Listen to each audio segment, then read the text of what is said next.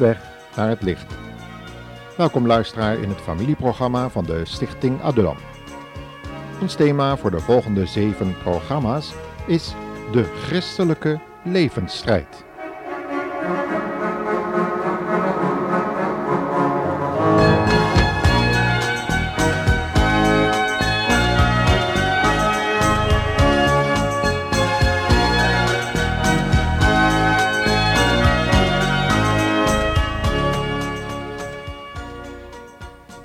Vandaag beginnen we met deel 1. Dat zullen we noemen slavernij onder christenen. En dat onderwerp dat hebben we geput uit Exodus 3, vers 1 tot 12. Zo dadelijk zullen we daar enkele teksten uit voorlezen. Ergens op een kantoor zwoegde een jonge vrouw achter haar computer. Af en toe keek ze op en staarde met een zorgelijke trek op haar gezicht uit het kantoorraam naar buiten. Vanavond zou ze alweer over moeten werken, had haar baas gezegd. En ze zou er niet eens voor uitbetaald krijgen. Zo ging het al maanden sinds ze bij deze nieuwe baas begonnen was. Hij had haar aangenomen op een lovend getuigenis van haar vorige baas, een christen. Maar wat ze niet wist, was het feit dat deze baas zijn collega gezegd had dat ze moeilijk nee kon zeggen op een vriendelijk verzoek, en daarom gemakkelijk zo ver te krijgen was om gratis over te werken. Zou ze van dit getuigenis, tussen haakjes, over haar zwakheid geweten hebben, dan zou er nu niet zoveel moeilijkheden in haar gezin en huwelijk zijn, en had ze de list van de duivel eerder herkend. Beste luisteraar, herkent u die listen van Satan in uw leven? In de hierna volgende Bijbelstudies hopen we met u stil te staan bij zeven verzoekingen voor een christen op weg naar het licht, zoals deze programmaserie heet. We zullen in de komende uitzendingen de volgende thema's behandelen. Luistert u maar. Onze eerste uitzending, zoals die eh, van vanavond, dat heet dus slavernij onder christenen. U kunt uh, dat Bijbelgedeelte erbij lezen, dat is Exodus 3, vers 1 tot 12. In de volgende uitzending die daarop uh, dus aansluit, daar zullen we nadenken over een persoonlijke roeping en de daarbij behorende reiniging. Met als voorbeeld Mozes' roeping in Exodus 4. De daaropvolgende uitzending zal handelen over als Satan je lasten verzwaart. En als uitgangspunt voor deze studie zullen we Exodus 5 overdenken. Deel 4 van deze uitzendingen die zal dan handelen over het thema als alles onmogelijk lijkt. Met als voorbeeld de situatie waar het volk Israël voor kwam te staan toen ze voor de Rode Zee stonden, in Exodus 14. En in deel 5 van deze programmaserie zullen we de opstand en de bitterheid onder gelovigen behandelen, zoals we dat kunnen lezen in Exodus 15. En dan het één na laatste programma, deel 6, daar gaat het over de zuigkracht van het oude, zondige leven, waarbij we Exodus 16 als spiegel voor ons houden. Met als tenslotte de laatste uitzending de aanval van Amalek op het huwelijk en gezinsleven en hoe we dat dan kunnen weerstaan. Wanneer we deze zeven thema-onderwerpen overzien en met ons leven als christen vergelijken, valt het direct op dat er vergelijkingen getrokken kunnen worden met onze geestelijke groei als christen op weg naar het Vaderhuis en met als uitzicht de nieuwe hemel en de nieuwe aarde. Maar op weg naar deze eindbestemming hebben wij als christen te maken met verzoekingen die ons van dat doel proberen af te houden, die onze ogen willen sluiten voor de beloften die God gegeven heeft.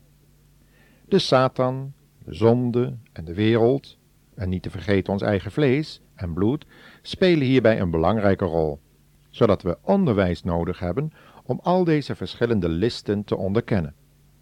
Gelukkig heeft God deze strijd voorzien en de wapenrusting gegeven om staande te kunnen blijven. Daar kunt u natuurlijk over lezen in het Nieuwe Testament, in Efeze 6, waar daar uitgebreid over gesproken wordt. Daar lezen we onder andere het volgende. Paulus schrijft: Word sterk door één met de Heere te zijn en zijn grote kracht in u te laten werken. Bewapen u met alle wapens die God ons geeft. Dan zal de duivel met zijn slinkse streken u geen kwaad kunnen doen.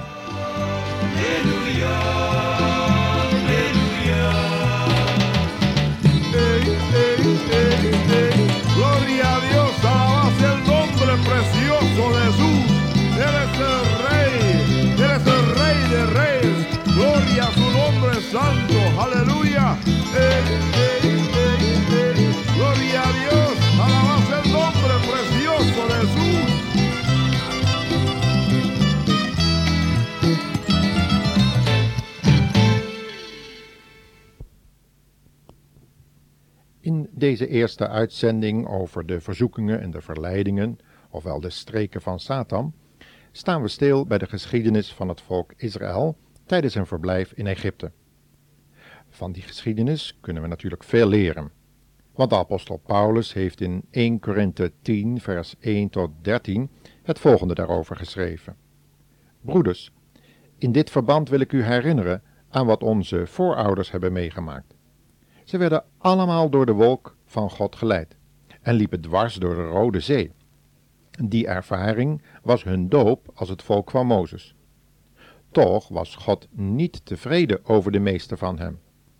Hij sloeg hen immers neer in de woestijn. En die gebeurtenissen zijn een les voor ons. Dat is allemaal met hen gebeurd om een voorbeeld te stellen. En het is opgeschreven als een waarschuwing voor ons die in het einde van de tijd leven.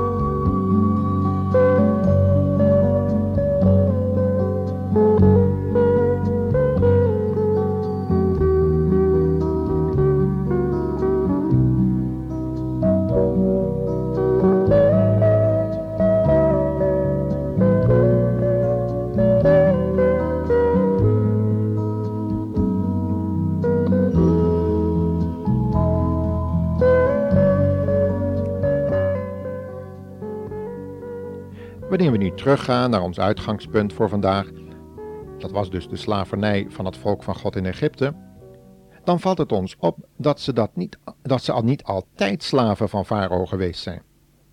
Farao en het land Egypte staan hier model als beeld van de wereld die onder heerschappij van Satan is gekomen. Toen Adam zondigde, verloor hij automatisch zijn autoriteit om van deze wereld een paradijs te maken naar het model dat hij van God gekregen had en waar hij natuurlijk ook van mocht genieten. Satan heeft toen deze autoriteit overgenomen en wordt sindsdien de overste van deze wereld genoemd door de Heer Jezus. Zijn autoriteit misbruikt Satan om, evenals de farao uit de historie van Israël, het volk van God te knechten, onder zijn controle te houden. We kennen allemaal de gevolgen overwerkte of overspannen gelovigen die geen nee kunnen zeggen tegen de wereld, de zonde en het eigen vlees. Natuurlijk zijn er ook nog andere fysieke redenen om uitgeschakeld te worden. Maar over het algemeen heeft de toenemende stress onder christenen als hoofdoorzaak de werkdruk, de huwelijk- en gezinsverhoudingen en de gebondenheid aan wereldse systemen. Het is daarom niet voor niets dat Johannes in 1 Johannes 2 vers 15 en 17 schreef Houd niet van de zondige wereld en wat die te bieden heeft. Want als u van de wereld houdt, blijkt daaruit dat u de liefde van de Vader hebt afgewezen. Alles wat in de wereld is, de zondige begeerten, de hebzucht en de hoogmoed die door macht en bezit ontstaat, is er niet door de Vader, maar door de wereld. Aan de wereld en haar zondige begeerte komt immers een einde. Maar wie doet wat God wil, zal eeuwig blijven leven.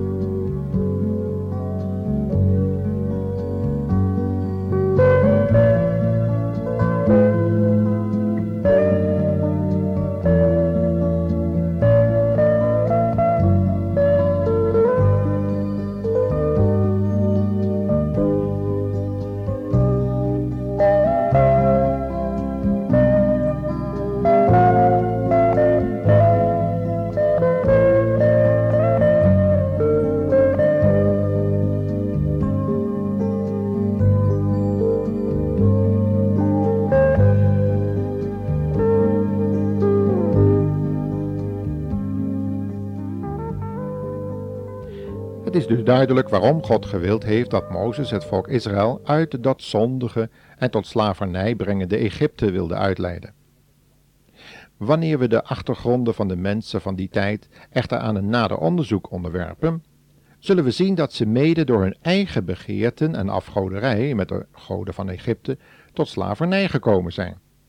Hun getuigkracht als volk van God had hierdoor aan waarde verloren en de nieuwe gezaghebbers die na de dood van de beroemde en machtige godsman Jozef aan de macht kwamen, benutten alleen maar hun kans om dat zwak geworden volk van God tot hun slaven te maken. En dan zijn we vanzelf weer teruggekomen bij onze hardwerkende christenvrouw, die geen nee kon zeggen tegen haar werkgever, omdat ze de slaaf was geworden van haar eigen huis en de wereldse verlangens, gewoonten en verplichtingen. Misschien herkent u zich wel in deze situatie, luisteraar.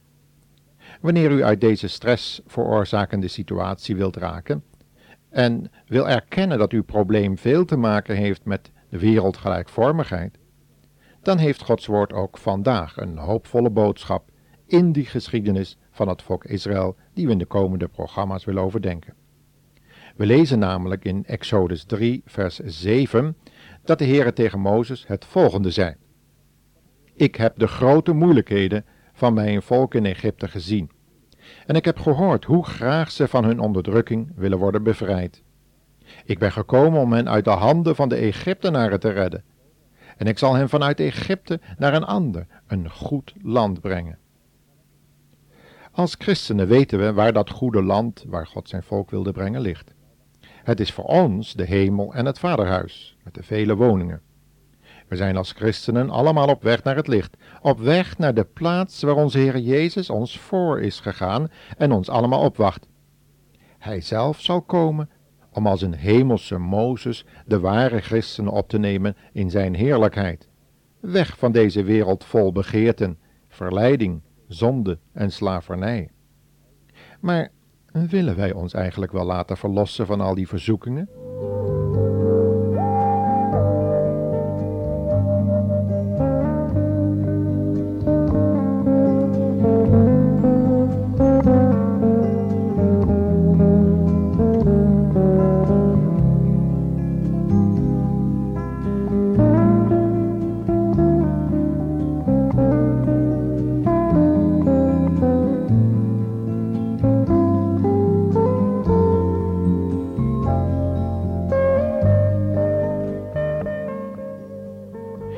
Volgende serie programma's zullen we zien dat deze door God bedoelde verlossing niet zonder horten of stoten gaat.